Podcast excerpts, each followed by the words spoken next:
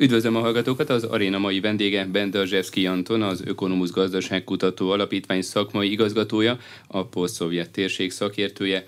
Üdvözlöm, köszönöm, hogy elfogadta a meghívásunkat. Üdvözlöm, köszönöm a meghívást, és üdvözlöm a hallgatókat is, akik hallgatnak bennünket. Én Király István Dániel vagyok. Egy éve kezdődött a háború, február 24-én támadta meg Oroszország Ukrajnát. Mi az, ami az elmúlt egy esztendőben tanulság, ami végérvényesen megváltozott a világban? Hát, ha egy nagy tanulságokat kellene vonni, azt mondanám, hogy az Oroszország megítélése az rengeteget változott. Hozzá kell tenni, hogy az elmúlt években az elindult egy negatív irányba, de az orosz agresszió Ukrajnában mindenképpen egy keresztet húzott az orosz expanziós terveken, hogyha például Vladimir Putyin a 2010-es években vonó nyugdíjba, és vonul le a politikai színpadról, akkor az orosz történelem eddig legsikeresebb elnökének lett volna apostrofálva, most pedig, hogyha mérleget vonunk az elmúlt egy évből, és abból, hogy mit ért el Oroszország, akkor azt láthatjuk, hogy az orosz befolyás akár a mm, ilyen soft power eszközökben, tehát kultúrában, zenekarban, zenében, az orosz nyelvben erőteljesen visszaszorult mindenhonnan. Az orosz sportolókat kitiltották a sportrendezvényekről. Oroszország ugye politikai és gazdasági izolációba került. Tehát, hogyha ilyen szempontból lehetne egy mérleget vonni, azt gondolom, hogy az elmúlt egy évben az orosz befolyás és a világrendi, Oroszország világrendi pozíciói alaposan visszaszorultak. Nyilván nem ez volt az orosz terv, ugye pont ellenkezőleg ők a saját érdekszférájukat a, akarták erősíteni, és az orosz vezetés úgy vélekedett, hogy Oroszország kellően megerősödött ahhoz, hogy elfogalja ö, ö, akár azokat a pozíciókat, amelyekkel azelőtt az orosz birodalom vagy, vagy a Szovjetunió rendelkezett. De kiderült, hogy sem katonailag, sem gazdaságilag nem voltak képesek ezeket a, a, a pozíciókat elfogalni. Ugye egy, egy olyan imás is megdőlt, miszerint ugye korábban azt gondoltuk, és nem csak nem tudom, elemzők, vagy, vagy a hétköznapi emberek, de a nyugati vezetők, a nyugati hírszerzés is azt gondolta, hogy Oroszország, az orosz hadsereg át fog gyalogolni Ukrajnán. Elindult, elkezdődött a háború,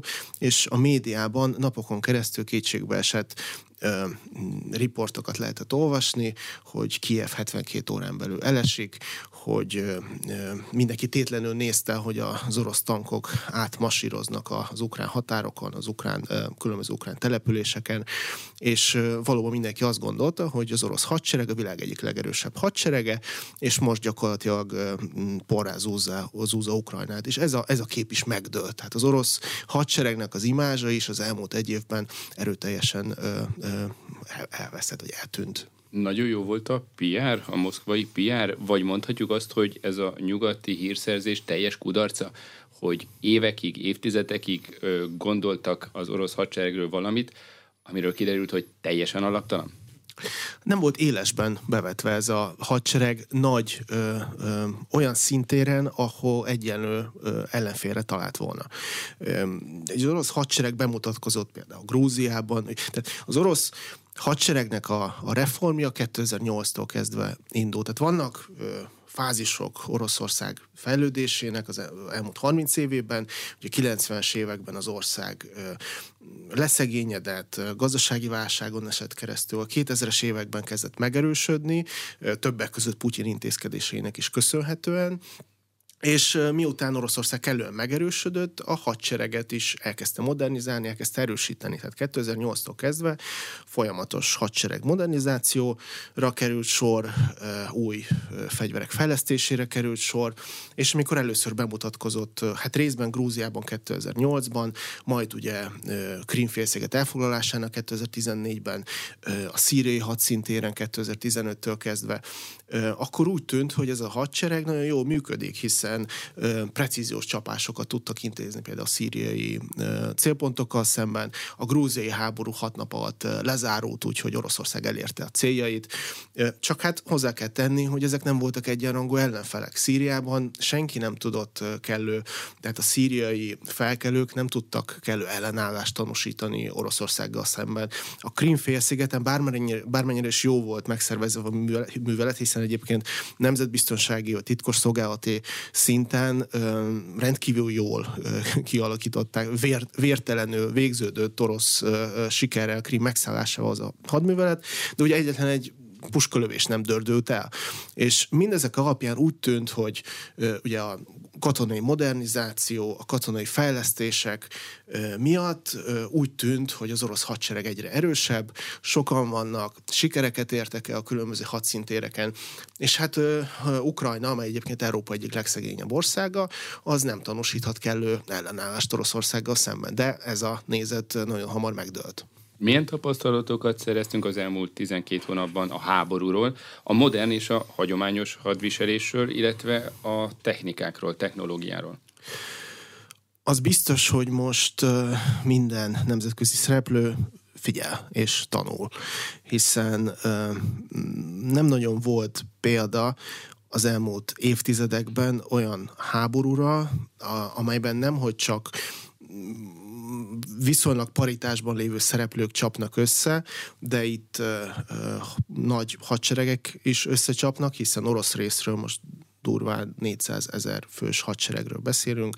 Ukrajnában legalább ennyien vannak az ukrán hadsereg részéről, valószínűleg többen is, és ráadásul van egy széleskörű koalíció is, amely támogatja Ukrajnát. Tehát nem csak arról van szó, hogy egy erős ország beavatkozott mondjuk egy másik országnak a, a, az ügyeibe, hanem van egy több mint 50 országból álló koalíció, amely ezt az országot, ugye a véd, védekezőt ellátja fegyverekkel és támogatással. Tehát ilyen szempontból hasonló helyzetre az elmúlt évtizedekben nem nagyon volt példa, amikor két erős szereplő, hát Ukrajna ugye a nyugati támogatás miatt erős, és most a, a különböző nemzetközi szereplők figyelnek, hogy egyébként ebben a konfliktusban a többek között a, a nyugati ö, haditechnika bevetésével, az orosz haditechnika bevetésével, mi az, mi, mi az a taktika, ami működik, mi, milyen taktika nem bizonyult jónak, egyáltalán milyen fegyvernemek azok, amelyek jól működnek. Például látható, hogy ebben a háborúban ö, a légierő az nem szerepelt jól. Oroszországnak e alapvetően három ö, irányban volt jó ö, ereje, vagy fölényben volt Ukrajnával szemben. Ez volt ugye haditengerészet. Ukrajna gyakorlatilag nem rendelkezett haditengerészettel, ami volt, és az meg is semmisült a háború kezdetén. De ugye azt el lehet mondani, hogy a haditengerészetet Oroszország nem nagyon használja. A haditengerészet pusztán jelenleg azt a szerepet tölti be, hogy blokkád alatt tartja az ukrán kikötőket, és nem engedi ki az ukrán flottát, nem engedi ki az ukrán hajókat. Ez alól kivétel ugye a gabona szállítmányok, amit ugye sikerült Törökország közvetítésével véghez vinni. De az orosz flotta nem képes hadműveletekre az ukrán partvidéken, nem képes deszantos műveletekre, hiszen Ukrajna veszélyt jelent ránéző, az bebizonyosodott, amikor kilőtték a Moszkva cirkálóhajót.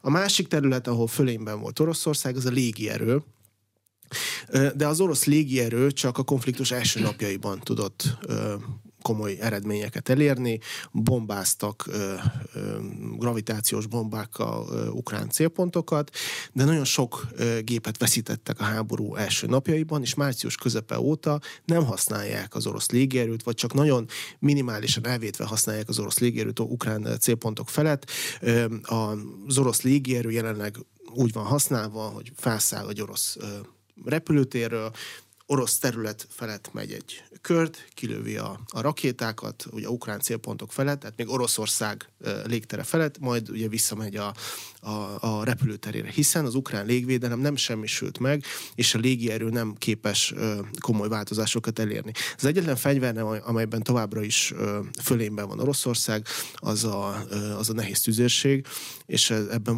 valóban hatékonyak, és, és, és ügyesen tudják használni ezt a, ezt a fajta fölényt. De egyébként, ami Ö, ö, hogyha így beszélünk arról, mi, mi változott a háborúban az elmúlt időszakban, mi bizonyult jónak. Ö, ugye azt látjuk, hogy egyfajta hibrid jellegű hadviselés zajlik, olyan, olyan szempontból hibridre gondolok, hogy a fegyvernemek egy része korábban nem volt használva, nem volt bevetve, nem gondoltuk, hogy ilyen nagy szerepe lesz, ugye drónok például hagyományosan, vagy az információ, a hírszerzés szerepe, ez óriási lett ebben a háborúban, és ebben van elsősorban Ukrajnának fölénye a nyugati hírszerzés segítségével. Élőben kapják gyakorlatilag az információkat, hogy elindul egy orosz hadoszlop innen és X helyről Y hely felé, és azonnal, hogy indítják a, a tüzérségüket, indítják a, a drónjaikat is leszedik ezt az orosz hadoszlopot, vagy megkapják az információkat, hogy hol vannak az orosz parancsnokságok, és csapást tudnak mérni rá. Tehát az információnak és a műholdaknak óriási szerepe van ebben a háborúban, és Oroszország ebben például alul marad. De olyan tekintetben hibrid ez a háború, és bocsánat, hogy most már sokat beszélek erről a kérdésről, hogy miközben megjelentek új eszközök, megjelentek új technológiák, amelyek nagy változásokat tudtak elérni a háborúban, ugyanakkor a háború egy részét mindig hagyományos eszközökkel, hagyományos módon vívják. A katonák a lövészárkokban, ugye jelenleg is azt látjuk, hogy mint egy ezer kilométeres frontvonal mentén ott vannak a, a, a kialakított bunkerek, a, kat, a, a, a katonáknak a, a védelmi állásai, és és a katonák feszülnek neki egymásnak, hogy Oroszország most frontálisan próbálja áttörni az ukrán védelmet, de végső soron a katonák azok, akik, és itt ugye nagyon sokat számít a katonai morál, a katonáknak a felszereltsége, a felkészültsége, ebben a háborúban ugyanúgy sokat számít, ahogy egyébként nem tudom, a második világháborúban, vagy az első világháborúban. Mennyire tűnik folyamatosnak az utánpótlás Ukrajnában, a humán utánpótlás? Ugye említette a 400 ezer katonát nagyjából orosz részről. Ö, azok a katonák, azok az emberek, akik már be akartak vonulni, azok már bevonultak, az elmondható mindkét részről. Tehát ö, ö, Ukrajnában is volt egy jelentős hivatásos hadsereg, itt legalább 300 ezer főről ö, beszélhetünk, akik ö, akik már a háborút megelőzően is ugye fegyverben álltak, és, ö, és egyébként 2014 óta komoly harci tapasztalatokat is szereztek. Ugye Oroszországban is volt egy jelentős hivatásos hadsereg mag. E, igazából erre irányult az orosz modernizációs programnak egy része, hogy a szovjet korszakban mm, kialakított sorkatonaságot felváltsa egy hivatásos alapokon működő hadsereg. És és ez a, mm, ezek, a, ezek a hivatásos egységek a háború első évében nagyjából kimerültek. Tehát Oroszország legfont, legnagyobb katonai problémája a háború kezdetén abból állt, hogy kevés katonával próbálta megoldani egy nagy országnak a, a megszállását, miközben persze voltak más hírszerzési problémák is, nem gondoltak abba, hogy komoly ellenállásba ütköznek. De az egyik legfontosabb probléma az volt, hogy egy viszonylag kicsi, mint egy 300 ezer fős 300 ezer fő alatt azt kell érteni, hogy katonák mellett ott voltak a helyi Donetszki, Luhanszki miliciáknak a, a, a tagjai, volt Nemzeti Gárda, volt, voltak zsoldosok, tehát egy viszonylag kicsi kontingens vittek egy nagy országba, nem mobilizáltak, amikor ugye tavasz folyamán felmerült, és fokozatosan a veszteségek révén kifulladt ez a, ez a katonai kontingens, és gyakorlatilag a nyár folyamán Oroszországnak nem volt ereje folytatni a támadást. És a mobilizáció ugye szeptember, 2022. szeptemberében indult, Előtte is volt egyfajta rejtett mobilizáció, amikor önkéntes katonákat kerestek, magas pénzért, ugyanúgy, hogy a, a Wagner csoport zsoldosai is próbálkoztak, és embereket toboroztak, és a szeptemberig azok, akik be akartak vonulni, akik vagy ideológiai okokból, vagy pénzért be akartak vonulni a hadseregbe, azok bevonultak szeptembertől, egy kényszer sorozás következett be Oroszországban, ezek az emberek már nem akartak bevonulni. Ugyanaz végbe ment Ukrajnában is, Ukrajna már a háború első napjában meghirdette a mobilizációt, de a háború első hónapjaiban ö, hivatásos hadsereg harcolt.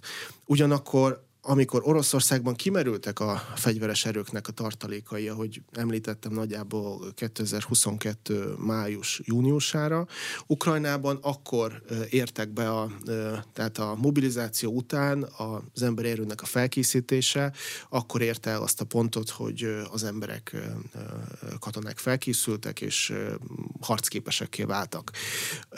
De megint csak arról beszélhetünk, hogy a háború és Ukrajnában a mobilizáció a háború első napjaiban olyan, azok jelentkeztek, akik harcolni szerettek volna hazájukért, nem feltétlenül pénzért, hanem ugye védekezni, meg akarták védeni az országot az orosz agresszióval szemben.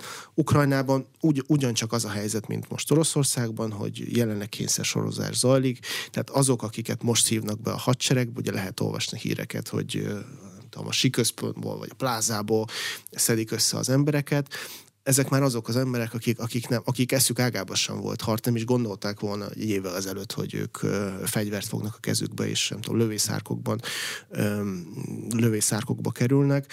Tehát akik a következő időszakban kerülnek a frontra, azok sokkal, valószínűleg sokkal kevésbé motiváltak lesznek, és, és kevésbé lesznek felkészültek. Ettől függetlenül emberi erővel, az emberi erőben nyújtott potenciál mindkét oldalon még, még éveken keresztül meg lesz, hiszen nagy országokról van szó. Miként változtatta meg az elmúlt egy év a világpolitikát? Hát számos trendet lehetne említeni. Az egyik legfontosabb trend talán az, hogy a világ elindult egyfajta blokkosodási irányba. Hát, hogyha belegondolunk abban, hogy néhány évvel ezelőtt, még, mennyi, még a Covid járvány előtt mennyire átjárható volt a világ, hogy akár Magyarországról, akár Oroszországból a világ szinte bármelyik pontjára el tudtunk volna utazni, szabadon tudtunk, akár ugye most nem csak a repülőjáratokra gondolok, de ugye a vízum szerzés tekintetében, vagy az országok közötti kereskedelem, logisztika mennyire egyszerűen működött ahhoz képest, ami most van. Egyszerűen új határok születtek meg, részben szankciók miatt, részben részben a háborús cselekmények miatt, részben az adott ország mondjuk toxikussága miatt, hát azok az országok is, akik egyébként nem vezettek be szankciókat, mondjuk Oroszországgal vagy Belarusszal szemben, nyíltan egyre kevésbé próbálnak kereskedni, legalábbis a nagy cégek ezekkel az országokkal. Tehát elindultunk egy sokkal kevésbé átjárható világ felé, ahol különböző koalíciók jöttek létre. Most van egy nyugati koalíció, amelyben legalább 52 ország van jelen, amelyek támogatják ugye Ukrajnát pénzzel, fegyverrel. Kialakulóban van egy másik koalíció, hogy Oroszország keresi a szövetségeseit. Jelenleg nincs sok szövetséges, amelyek nyíltan támogatják Oroszországot. Hát olyan országot lehetne elvíteni, mint Észak-Korea, vagy, vagy Szíria, vagy Eritrea de, és, és van egy semleges tábor, amely próbál távol maradni, és próbálna visszatérni a, a, a úgymond a normálhoz, a normalitáshoz, azokhoz az időkhöz, amikor szabadon lehetett kereskedni bárkivel, legyen az a nyugati blokknak az országai, vagy legyen az Oroszország, ilyen például India vagy Kína, de hát attól, attól tartok, hogy a következő időszak, a következő évtized az, az nem a, nem az átjárhatóságról fog, fog szólni. Ráadásul elindultunk egy, egy erőteljes fegyverkezési irányba is, hiszen a, az az időszak mindenképpen véget ért, ami Európát jellemezte a 90-es és a 2000-es években, amikor ugye a Szovjetunió felbomlása után az európai vezetők nagy része azt gondolta, hogy eljött a, a boldog békeidőszak, és felesleges katonai kiadásokra költeni, hanem inkább oktatásra és kutatásra költsék az erőforrásokat és előbb ugye a 2014-es Krim megszállása, most pedig még inkább az orosz agresszió Ukrajnában bebizonyította, hogy, hogy tévedtek, és egy ország akkor tudja garantálni hosszú távon a saját szuverenitását, a saját védelmét, hogyha tesz is róla, és komoly forrásokat fordít a katonai kiadásokra. Így gyakorlatilag a teljes térségünk ö, ö, masszív fegyverkezésbe kezdett. Hát ez egy, a Németország egy 100 milliárd ö, eurós katonai programot jelentett be a tavalyi évben. Ö, új gyárak létesülnek, új ö, fegyverkezési programokról, ö, programokat jelentenek be, és ez a fajta logika attól tartok, hogy fokozatosan át fog át fog menni más Európán túli országokba is, afrikai vagy ázsiai országokba. Ugye itt komolyan felmerültek nukleáris biztonsági kérdések. Hát, hogyha felmerül egy ilyen kérdés is, egy ország felteszi a kér, magának azt a kérdést, hogy ha én nem rendelkezek atomfegyverrel, de van egy olyan nagy hatalom, mely rendelkezik nukleáris fegyverekkel, és akár fenyeget is engem ezekkel a fegyverekkel, akkor az egyetlen módja annak, hogy megvédjem magam a, e, ettől az országtól, az, ha én is szerzek atomfegyvereket. Tehát ez egy nagyon veszélyes irány, amelybe elindultunk, és hát úgy szintén nem szolgálja a hosszú távú békét, az sem, hogy sorozatba kezdtek kilépni országok nemzetközi szerződésekből. Ugye előbb az Egyesült Államok néhány évvel ezelőtt kilépett a, a kis és középható távolságú fegyverekről szóló egyezményből, a nyitott égbolt egyezményről, amely például arról szólt, hogy a, az országok kvázi egyfajta transzparenciát, átláthatóságot mutatva beengedték egymás repülőit megfigyelési célból a saját légtérbe, mondván, hogy nincs rejteni valóm, tessék csak nézzék meg, mi történik az országom területe felett. Ezekből a szerződésekből kiléptek, és az egyik utolsó ilyen szerződés volt a most Oroszország által felmondott, ugye a támadó fegyverek korlátozásáról szóló egyezmény, amely lényegében az utolsó ellenőrizhető pontot jelentett a ö, nyugati világ és ö, vagy nyugati országok és Oroszország között egymással szemben. Ez most megszűnt. Egy év alatt jobban meg vagy kiismertük Vladimir Putyin céljait? Tudjuk vagy sejtjük azt, hogy valóban miért indíthatta meg ezt a háborút? Én, én azt gondolom, hogy Putyin céljai már háborút, jóval háborút megelőzően is ismertek voltak. Belecsúszott abba abba a körforgásba, amelybe sok orosz vezető is belecsúszik. Az orosz, lehet, hogy ez egyfajta kényszerűség, vagy egyfajta történelmi nem tudom, pálya. Oroszország nagyon jó látható tendenciákat követ, van egy megerősödés, expanzió, összeomlás fázis, és az orosz vezetés egy erős összeomlásból, hogy a Szovjetunió széteséséből eljutott arra a pontra, hogy a Szovjetunió szétesését és a hidegháború végét egyfajta kudarcként, egy verességként élték meg, és az ország megerősödése után, amely egyébként nem következett volna be a nyugati együttműködés nélkül, elindultak azon a pályán, hogy visszaállítsák, helyreállítsák a, a hajdani, a Oroszország hajdani dicsfényét, helyreállítsák a, nem tudom, az orosz birodalmat, vagy, vagy a, a, az akkori, az egykori Szovjetuniót, és mindent ennek rendelték alá. Tehát a, az orosz integrációs programok a 2000-es években indultak, erről szóltak, hogyan tudja Vladimir Putyin visszarendezni az érdekszféráját Oroszország köré, orosz, nyilván Oroszország vezetésével.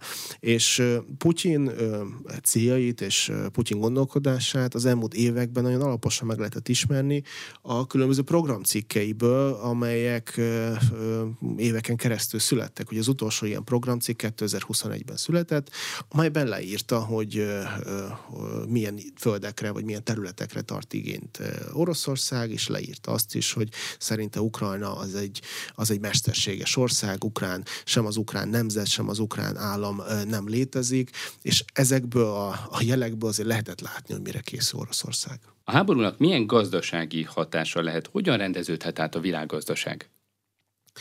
Hát a geopolitikai blokkosodás az magával hozza a gazdaságit is, legalábbis ebbe az irányba haladunk.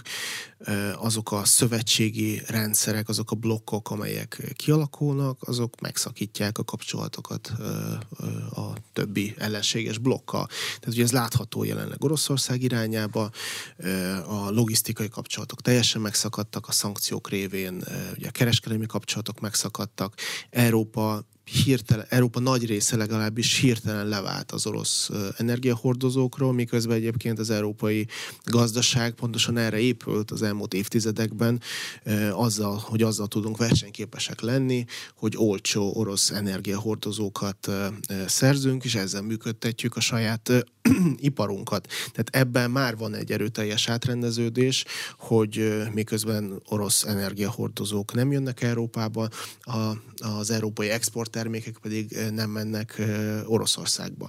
De ez a fajta blokkosodás igazából nem nem egy friss fejlemény, hanem már a háború előtt elkezdődött, csak a háború nagyon sokat lendített, nagyon sokat gyorsított rajta.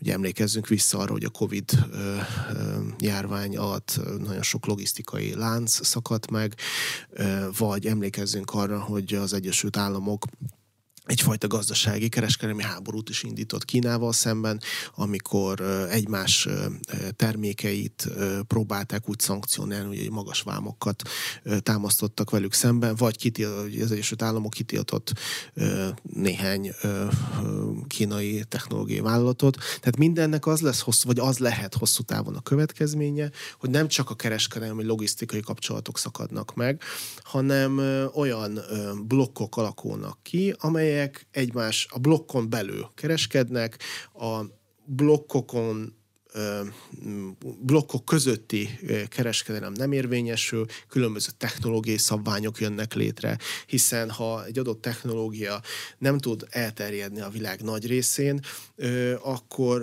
a világ egy bizonyos része is fejleszt abba a technológiába, vagy ebbe az irányba, és a másik része is fejleszt, és nem, nem lesz a kettő között átjárhatóság.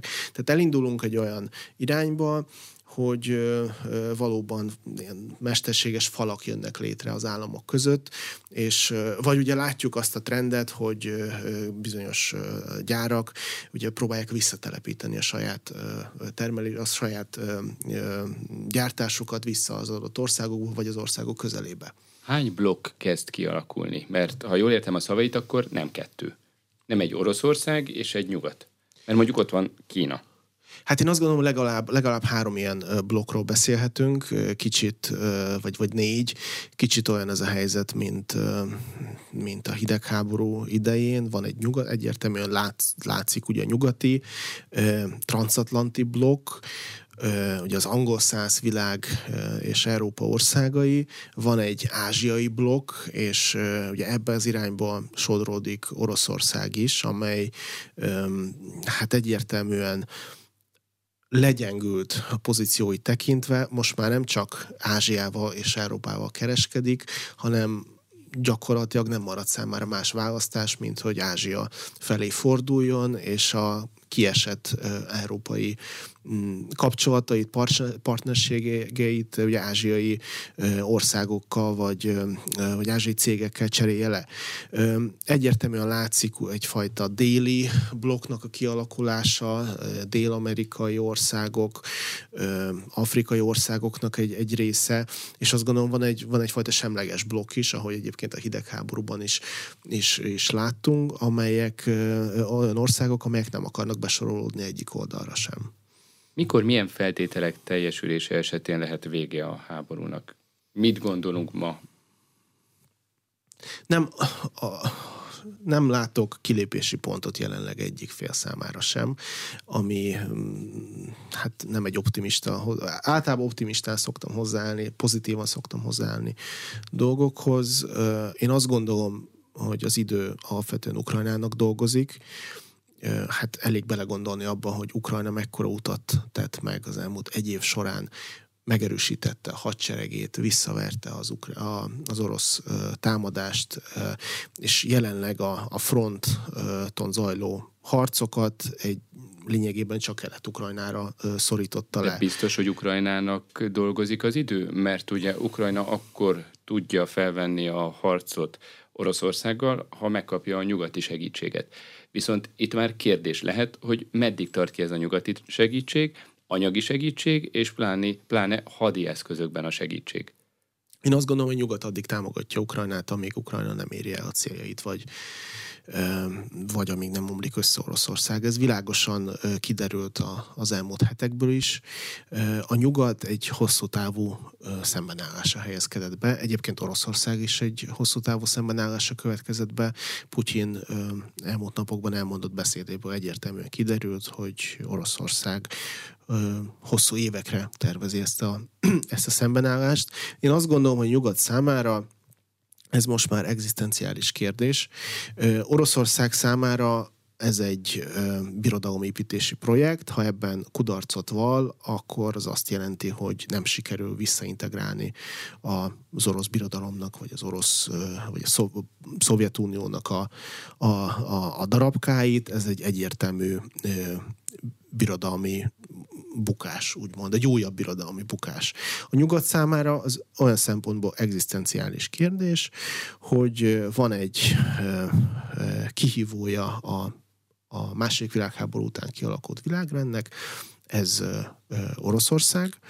Tehát egy két szintről beszélhetünk. Van egy, egyrészt az Egyesült Államok, amely nem kezeli jól ezt a kihívót, úgy gondolja, úgy véli, hogy az amerikai befolyásra nézve Oroszország veszélyt jelent, ki megkérdőjelezi a második világháború után kialakult státuszkót, mi szerint többek között nem lehet nukleáris fegyverekkel fenyegetni, nem lehet Mm, egy másik ország kárára területi területszerzést folytatni, ugye nem sokat módosultak azért a, a világországainak a határai az elmúlt években. Oroszország most tesz erre a kísérletet, és ugye egy új birodalom feltámasztására tesz kísérletet. Ha az Egyesült Államok ebben a küzdelemben alul marad, vagy engedi Oroszországot, ez azt fogja jelenteni, hogy az Egyesült Államok gyenge, hogy az ideje lejárt. Ez az, amiről az elmúlt évtizedekben Oroszország beszél, Brazília beszél, Kína beszél, hogy most már nem egy unipoláris világrendről beszélünk, hanem egy egy több pólusú világrendről, amelynek vannak más meghatározó szereplői, Egyesült Államok már nem a legfontosabb hegemon szereplője ennek a világrendnek, és az Egyesült Államoknak be kell bizonyítani, hogy ez nem így van. Hiszen ha, ha kiderül, hogy gyenge ebben a helyzetben, akkor más kihívók is lesznek többek között Kína vagy India, amelyek kihasználják ezt a helyzetet. A, Európai Unió számára pedig megint csak egzisztenciális kérdés, hiszen Oroszország egy új érdekszféra mentén történő gondolkodást hozott be az európai politikába, amely korábban, ahogy említettem, a nyitott határokon, a békés gazdaságon gazdaság általi együttműködésen alapult, Oroszország pedig új azt a gondolkodást hozta vissza, ami a hidegháborúban jellemezte a térséget, hogy vannak bizonyos blokkok, vannak érdekszférák, ez az én érdekszférám, ebből nem engedek, ez az én biztonsági zónán, ebben nem engedek, ide nem jöhet senki, ezekkel az országokkal nem kereskedhettek. Ez az, amit az Európai Uniónak meg kell akadályoznia. Az elvek nagyon szépek, de ugye már vannak viták az Európai Unió országai között, vagy ne nevezzük vitának, te add először, utána én adom, ha te adsz, akkor én is adok, és ugye van egy másik kihívója is az Európai Uniónak Oroszország mellett, az energiaszűkösség. Vagyis hosszabb távon az Európai Uniónak az energiapiaca számára mindenképpen megoldást kell találnia, és nem feltétlenül 5-10 éves távlatban. Én azt gondolom, hogy a, a viták, amiről ön is beszél, elsősorban annak szólnak, hogy valóban az Európai Unió szép lassan próbál, hát ha nem is belemenni ebbe a konfliktusba, de folyamatosan csúszik bele ebbe a konfliktusba, és nem akar olyan drasztikus lépéseket tenni, amivel, amivel valóban hadviselő félé válhatna Oroszország szemében. Tehát gondoljunk bele abba, hogyha a háború első nap, napjaiban vagy heteiben a, összeülnek a, az Európai Unió vagy, vagy a nyugatnak a, a vezetői, és azt mondják, hogy akkor küldenek ezer tankot, nem tudom, 500 vadászgépet, precíziós rakétákat, nagy hatótávolságú rakétákat Ukrajnába, akkor, akkor lehet, hogy Oroszország sokkal drasztikusabban lép fel ezekkel az országokkal szemben. Na igen, de Putyin hányszor mondta, hogy vörös vonal, ha az Európai Unió vagy a nyugati országok ezt adják, azt adják, azt adják, már a 88. vörös vonalat lépünk, lát, lépjük át. Putyin kezében, de ha, ahogy említettem, ha ilyen drasztikus lépésekre kerül sor, akkor el tudom képzelni, hogy az orosz vezetés sokkal drasztikusabban válaszol. Egyfajta csepegtetett támogatás, de ugye egy csepegtetett támogatás mögött benne van az is, hogy ki kell építeni javítani az átadott eszközöknek a logisztikáját, ki kell tanítani az ukrán nem tudom, pilótákat, a, ugye, harckocsikat használó katonákat, stb. stb. Ilyen gondolások is vannak, de azt gondolom, hogy egyrészt van egy ilyen szempont, hogy mm, óvatosan, ne ö, váljunk ö, Oroszország szemében a konf- hadviselő félé. Ö, másrészt pedig, ahogy ö, erről beszélgettünk az adás első részében, a az Európai Uniónak a a fejlődése az elmúlt évtizedekben nem a védelmi kiadások fejleszt, fejlesztéséről szólt. Leépítettük a saját védelmi iparunkat, a fegyverkezési spirál most indul el, de eddig ebben nem álltunk jól.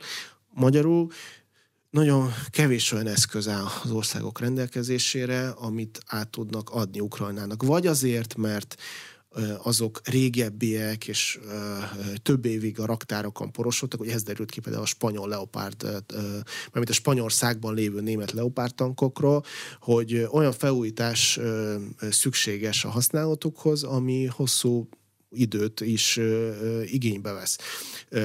Másrészt ugye, ha átadják ezeket az eszközöket, akkor az egyébként is szűkös mennyiségű eszközparkjukat csökkentik. Harmadrészt pedig vannak mondjuk a legmodernebb eszközök, azokat pedig nem akarják átadni Ukrajnának, nem azért, mert nem akarják az ukrán sikereket, hanem azért, mert attól tartanak, hogy ezek az eszközök Oroszország kezébe kerülnek, akkor azzal ugye a, a saját biztonságukat veszélyeztetik, és Oroszország olyan technológiákhoz jutna, juthat, amivel ugye gyengíti a, az európai védelmet. Mi az a minimum, ami alapján Oroszország, illetve Ukrajna nyertesnek kiálthatná ki magát, és véget vethetne ezzel a háborúnak? Ugye mondta, hogy nem túl optimista. Nem, nem vagyok optimista, pont ilyen szempontból nem látom azt a, azt a kilépési pontot egyik ország számára sem. Ukrajna az elmúlt egy évet alapvetően egy sikeres védekezéssel zárta. Nem történt meg az, amiben Oroszország reménykedett, nem tudom, Ukrajna teljes megszállása, vagy ukrán szuverenitás elvesztése, vagy ugye még a Dombaszi medencésen fogadták el az, az orosz erők, sőt, az elfogadt területeknek egy jó részét, több mint 40%-át visszaszerezték. Tehát Ukrajna egyfajta sikerszériában van, és Ukrajna számára ebben a sikerszériában területeket feladni, az, az nem tűnik túl a vezetés szempontjából, nem tűnik túl, túl bölcs, dolognak, hiszen ha én eddig sikereket sikerekre halmozom, van mögöttem egy jelentős nyugati támogatás, a lakosság, ugye pont sorra jönnek ki a közvélemény kutatási adatok, az ukrán lakosság több mint 90%-a a teljes győzelemben hisz. Abban megoszlanak a vélemények, hogy ez a teljes győzelem az 5 hónap múlva következik be, vagy egy év múlva, de a túlnyomó többsége a lakosságnak bízik abban, hogy Ukrajna mindenképpen győzni fog Oroszországgal szemben. És ha ilyen körülmények között az ukrán vezetés egy olyan békét kötne, amivel mondjuk a most megszállt területeket elengedi, vagy átengedi Oroszországnak, az, az egyértelműen egy olyan vereség, amit, amit az ukrán nemzet nem fogja tolerálni. Orosz oldalon pedig megint csak az van, hogy nincsenek, ott pedig nincsenek sikerek, a, a Vladimir Putyin által kitűzött célok nem teljesültek, ők hajlandóak bele, lennének belemenni a jelenlegi helyzetnek a lerögzítésébe, mondjuk, tehát a, a most megszállt területeknek az elismerésébe, csak hát ebben nem fog belemenni sem, sem Ukrajna, sem a nyugat, hiszen ez azt jelenteni, hogy Oroszország lépésről lépésre falja fel Ukrajnát. Ugye volt egy példa 2014-ben, előbb a Krimfélsziget megszállása, majd néhány hónappal később ugye elindultak orosz titkos szolgálatok bevetésével a, a zavargások Kelet-Ukrajnában, ugye az ottani területek felett is is elvesztette Ukrajna a kontrollt. Most pedig ugye újabb területeket szállnak meg, ez nem fog megállni Donetskben vagy Zaporizsében. Azt meg kell érteni, hogy Oroszországnak nem, nem a, nem tudom, 17 ezer négyzetkilométeres Donetsk kell, nem a herszoni területek szükségesek neki. Orosz, az orosz birodalmi koncepcióban, nem tudom, be lehet hozni itt a különböző pánszlávizmus koncepcióit, a imperializmus, eurázsianizmus koncepciókat. Ezekben a koncepciókban van egy orosz magterület, amelyhez, amelynek Ukrajna is része, az orosz koncepciók szerint, plusz vannak azok a területek, ahol egyébként is szláv gyökerű lakosság él, ezeket a területeket meg kell szerezni Oroszországnak. Itt arról van szó, hogy Ukrajna feletti befolyásra van szükségük, nem az egyes területek feletti kontrollra. Tehát Oroszország addig nem fog me- me- megállni, amíg vagy az orosz rendszer nem omlik össze, vagy nem tudom, veres, olyan verességet szenved, hogy kénytelen lesz visszavonulni, vagy el nem éri a céljait. Tehát ezt, nem, ez, ez fontos megérteni ebben a konfliktusban, és egy olyan megoldás, ami olyan kompromisszummal járna, hogy Oroszország mondjuk kivonulna a most megszerzett területekből, az szintén nem, nem fér meg a, az orosz politikai gondolkodásban. Ha meghallgatjuk Vladimir Putyin beszédeit, ő egy hosszú távú szembenállás. Most már nem arról van szó, hogy Ukrajnát kell denacifikálni, vagy nem tudom, demilitarizálni, hanem arról van szó, hogy Oroszország konfliktusban áll a nyugati világgal. A nyugati világ az, amely az elmúlt évtizedekben kiterjesztette befolyását az orosz érdekszférára, és Oroszországnak ezt a nyugati befolyást ellensúlyozni kell, és fel kell készülni egy hosszú távú szembenállásra nyugattal. Ezt mondja Vladimir Putyin. Van olyan szereplő, aki tárgyalóasztalhoz kényszerítheti a feleket, aki ráveheti őket egy kompromisszumra? Én azt gondolom, hogy Kínának a szerepe az fontos lehet ebből a szempontból. Ugye sokszor felmerül, hogy mondjuk Ukrajna feje felett az Egyesült Államoknak és Oroszországnak kellene tárgyalni.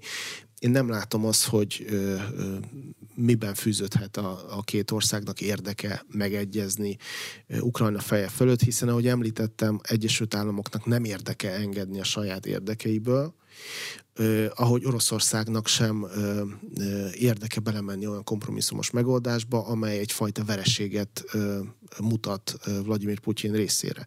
Kína abból a szempontból más, hogy egy új világpolitikai szereplőnek a megjelenése, megjelenését jelenteni, amely ö, nincs elköteleződve a nyugat irányába, nem nyújtott fegyveres támogatást ö, Ukrajnának, ellenben Oroszország a jelenlegi helyzetben nagyban rá van szorulva Kína támogatására, hiszen ö, a kieső, nem tudom, technológiákat, a kieső ö, energetikai importot, ö, bocsánat, energetikai exportot ugye csak Kína felé hogy többek között Kína felé tudja ö, ö, rendezni, és ha Kína ö, befolyást gyakorol az orosz vezetése. Ha Kína mond valamit ebben a kérdésben, az én el tudom képzelni, hogy ebben az esetben befolyásolná a, helyzetnek az alakulását. És egyébként pont a mai napon ugye publikálta Kína az úgynevezett béketervét, amely hát iránynak szerintem nem rossz, de nem tartalmaz semmilyen konkrétumot, ez a legnagyobb probléma ezzel. És ki lenne, vagy ki lehetne Vladimir Putyin tárgyaló partnere? elég lenne neki az, hogyha Zelenszky elnökkel vagy az ukrán vezetéssel ülne le tárgyalni? Mert hogy mint mondta, és mint Vladimir Putyintól ugye hallottuk, illetve a híreinkben is elmondtuk, ő azt mondja, hogy a nyugattal áll szembe neki akkor nem egyértelmű, hogy az amerikai vezetés lenne legalábbis az ő szempontjából a tárgyaló partner. Mert hogy a nyugattal harcol, akkor a nyugattal hmm. kell, hogy egyezkedjen. Lehet, hogy ott ülhet az asztal sarkán mondjuk az ukrán vezetés is. Azt gondolom, hogy önmagában a két vezetőnek a, a két vezető közötti megállapodás az nem, nem lenne életképes. Pont azért, mert ahogy ön is említette, Vladimir Putyin úgy tekint Ukrajnára, mint egy proxira, olyan szempontból proxira, hogy az orosz érdekszférának a rész is meg kell szerezni, de egy olyan proxira, amelyre ugye más államok gyakorolnak befolyást, és ilyen szempontból valóban ő, nyugati államok vezetőjével kell, vagy elsősorban az Egyesült Államokkal kell, hogy, hogy tárgyaljon felette. Ukrajna számára pedig azért nem jelentene megoldást leülni közvetlenül Vladimir Putyinnal tárgyalni, vagy lezárni a háborút, mind mellett, hogy egyébként az ősz folyamán még alkotmányban is foglalták, hogy, vagy rendeletben foglalták, hogy Putyinnal nem tárgyalnak, nyilván ezen túl lehetne lépni, de Ukrajna számára a legnagyobb probléma, hogy nem akar magára maradni Oroszországgal, és Ukrajna számára garanciákra van szükség, és ezeket a garanciákat csak a konfliktuson kívülálló nagyhatalmak tudják megadni. Ugye szó volt arra Ukrajna részéről, hogy esetleg ilyen garanciákat adhatna Törökország, Egyesült Államok, Nagy-Britannia, akár Kína is, tehát Ukrajna próbálja ebbe a, ebbe a rendszerbe be, bevonni a, a jelenleg semleges állásponton elhelyezkedő államokat, de ugye Ukrajna szempontjából az egyik legfontosabb cél az, hogy ne történjen meg mondjuk 5 év múlva, vagy 10 év múlva, hogy Oroszország újra megtámadja. És ehhez bizony kellenek olyan partnerek, amelyek garantálják, vagy megígérik Ukrajnának, hogy amennyiben erre sor kerül, akkor ők akár katonailag is megvédik az országot. Tehát a, a bilaterális jellegű megegyezés az jelenleg egyik országnak a, egyik ország számára sem, sem opció. Nagyjából négy perc van még hátra a műsorból. Igen, összetett a kérdés, de már részben említette, hogy az ukrán lakosság mennyire támogatja a honvédő háborút. Milyen hatással van az orosz, illetve az ukrán társadalomra a háború, és hogy nehezítse még kicsit a válaszadást, Vladimir Putyin támogatottságát az elmúlt egy évben hogy befolyásolta a háború? Legalábbis mit tudunk, vagy mit sejtünk erről? Ö, három percben, ha jól értem. Kicsit nehéz feladat. Kicsit nehéz feladat. A, az ukrán lakosságon még nem látszik az elfáradásnak a, a, a nyoma. Ö, ugye az is benne van, hogy erőteljes segítséget kap a, a, nyugat részéről, tehát az ukrán, a kieső ukrán gazdaságot pótolja úgymond a nyugat, és ez sokat segít a lakosságnak is. Tehát példákat, hogy bizonyos lakóháza az energia kimaradást mondjuk nyugati segítséggel dízelgenerátorok pótolták, vagy humanitárius segítséget nyújtanak, vagy tehát ilyen, ilyen dolgokat lehet említeni. Lehet, hogy hosszú távon egyébként ez a fajta dolog eh, erodálódik. Egyébként megint csak egy közélemi kutatásra utalnék vissza. Eh, a napokban jelent meg, amely arról szól, hogy az ukrán, minden mellett, az ukrán lakosság nagyon pozitívan tekint előre, eh, a, nagyon bíznak az elnökben és a, a védelmi erőkben, de volt egy olyan kérdés, hogy mennyit változott az anyagi helyzetük, és a válaszadó kétharmada azt mondta, hogy jelentősen romlott az anyagi helyzetük az elmúlt egy évben, tehát nyilván megérezték a háborúnak a hatását. Ami pedig Oroszországot illeti, én azt mondanám, hogy Putyin támogatása jelenleg még sokat nem változott, tehát egészen magas, de sokat változott a, háború vagy legalábbis ugye a különleges katonai művelet, ahogy Oroszországban nevezik, annak a, mm, az összetettségének a megítélése. Tehát amíg korábban az a különleges katonai művelet egy ilyen hazafias dolognak tűnt, hogy nagyon a háború kezdeti hónapjaiban nagyon sokan támogatták, hogy végre tudom, megmutatják a világnak, helyreállítják a, a volt uh, orosz vagy szovjet dicsőséget, ez a fajta gondolkodás, az fokozatosan erodálódott, megjelentek az orosz, ugye ezt, ezt is közülményi kutatásokban látjuk, új e, ilyen érzelmek jelentek, mert például a félelem, a, a bizonytalanság a jövőt illetően, és e, inkább úgy változott meg a támogatás, hogy a, ebből a birodalmi meg, jó megmutatjuk a világnak gondolkodásba, áttértek abba a gondolkodásba, hogy ők valóban ö, szembefordultak a világgal, és az orosz vezetés a, a, az egyetlen garancia, a jelenlegi orosz vezetés az egyetlen garancia arra, hogy túlélik ezt a helyzetet, és, és az orosz vezetés biztosan tudja, hogy mit kell, mit kell tenni, és hogyan kell tenni, ezért kell támogatni Vladimir Putyint, mert ő egyébként képes megoldani ezt a helyzetet. Mm, tehát itt tart most az orosz lakosság. Én azt gondolom, hogy ezért a következő egy év az ezt a fajta gondolkodás is erősen erodálni fogja, hiszen ha nincsenek orosz katonai sikerek, egyáltalán nincsenek sikerek, akkor a Putyinban mm, koncentrálódó bizalom is, is csökkenni fog. Jelenleg ezt még nem látjuk. Köszönöm, hogy itt volt az aréna mai vendége, Bendarzsevszki Anton, az Ökonomusz Gazdaságkutató Alapítvány szakmai igazgatója, a poszt térség szakértője volt. A műsort visszahallgathatják az infostart.hu oldalon. A műsor összeállításában Szécsi Ágnes, Szatmári Katalin felelőszerkesztő és Módos Márton főszerkesztő vett részt. A műsorvezetőt Király István Dánielt hallották. Köszönöm a figyelmüket, viszont hallásra!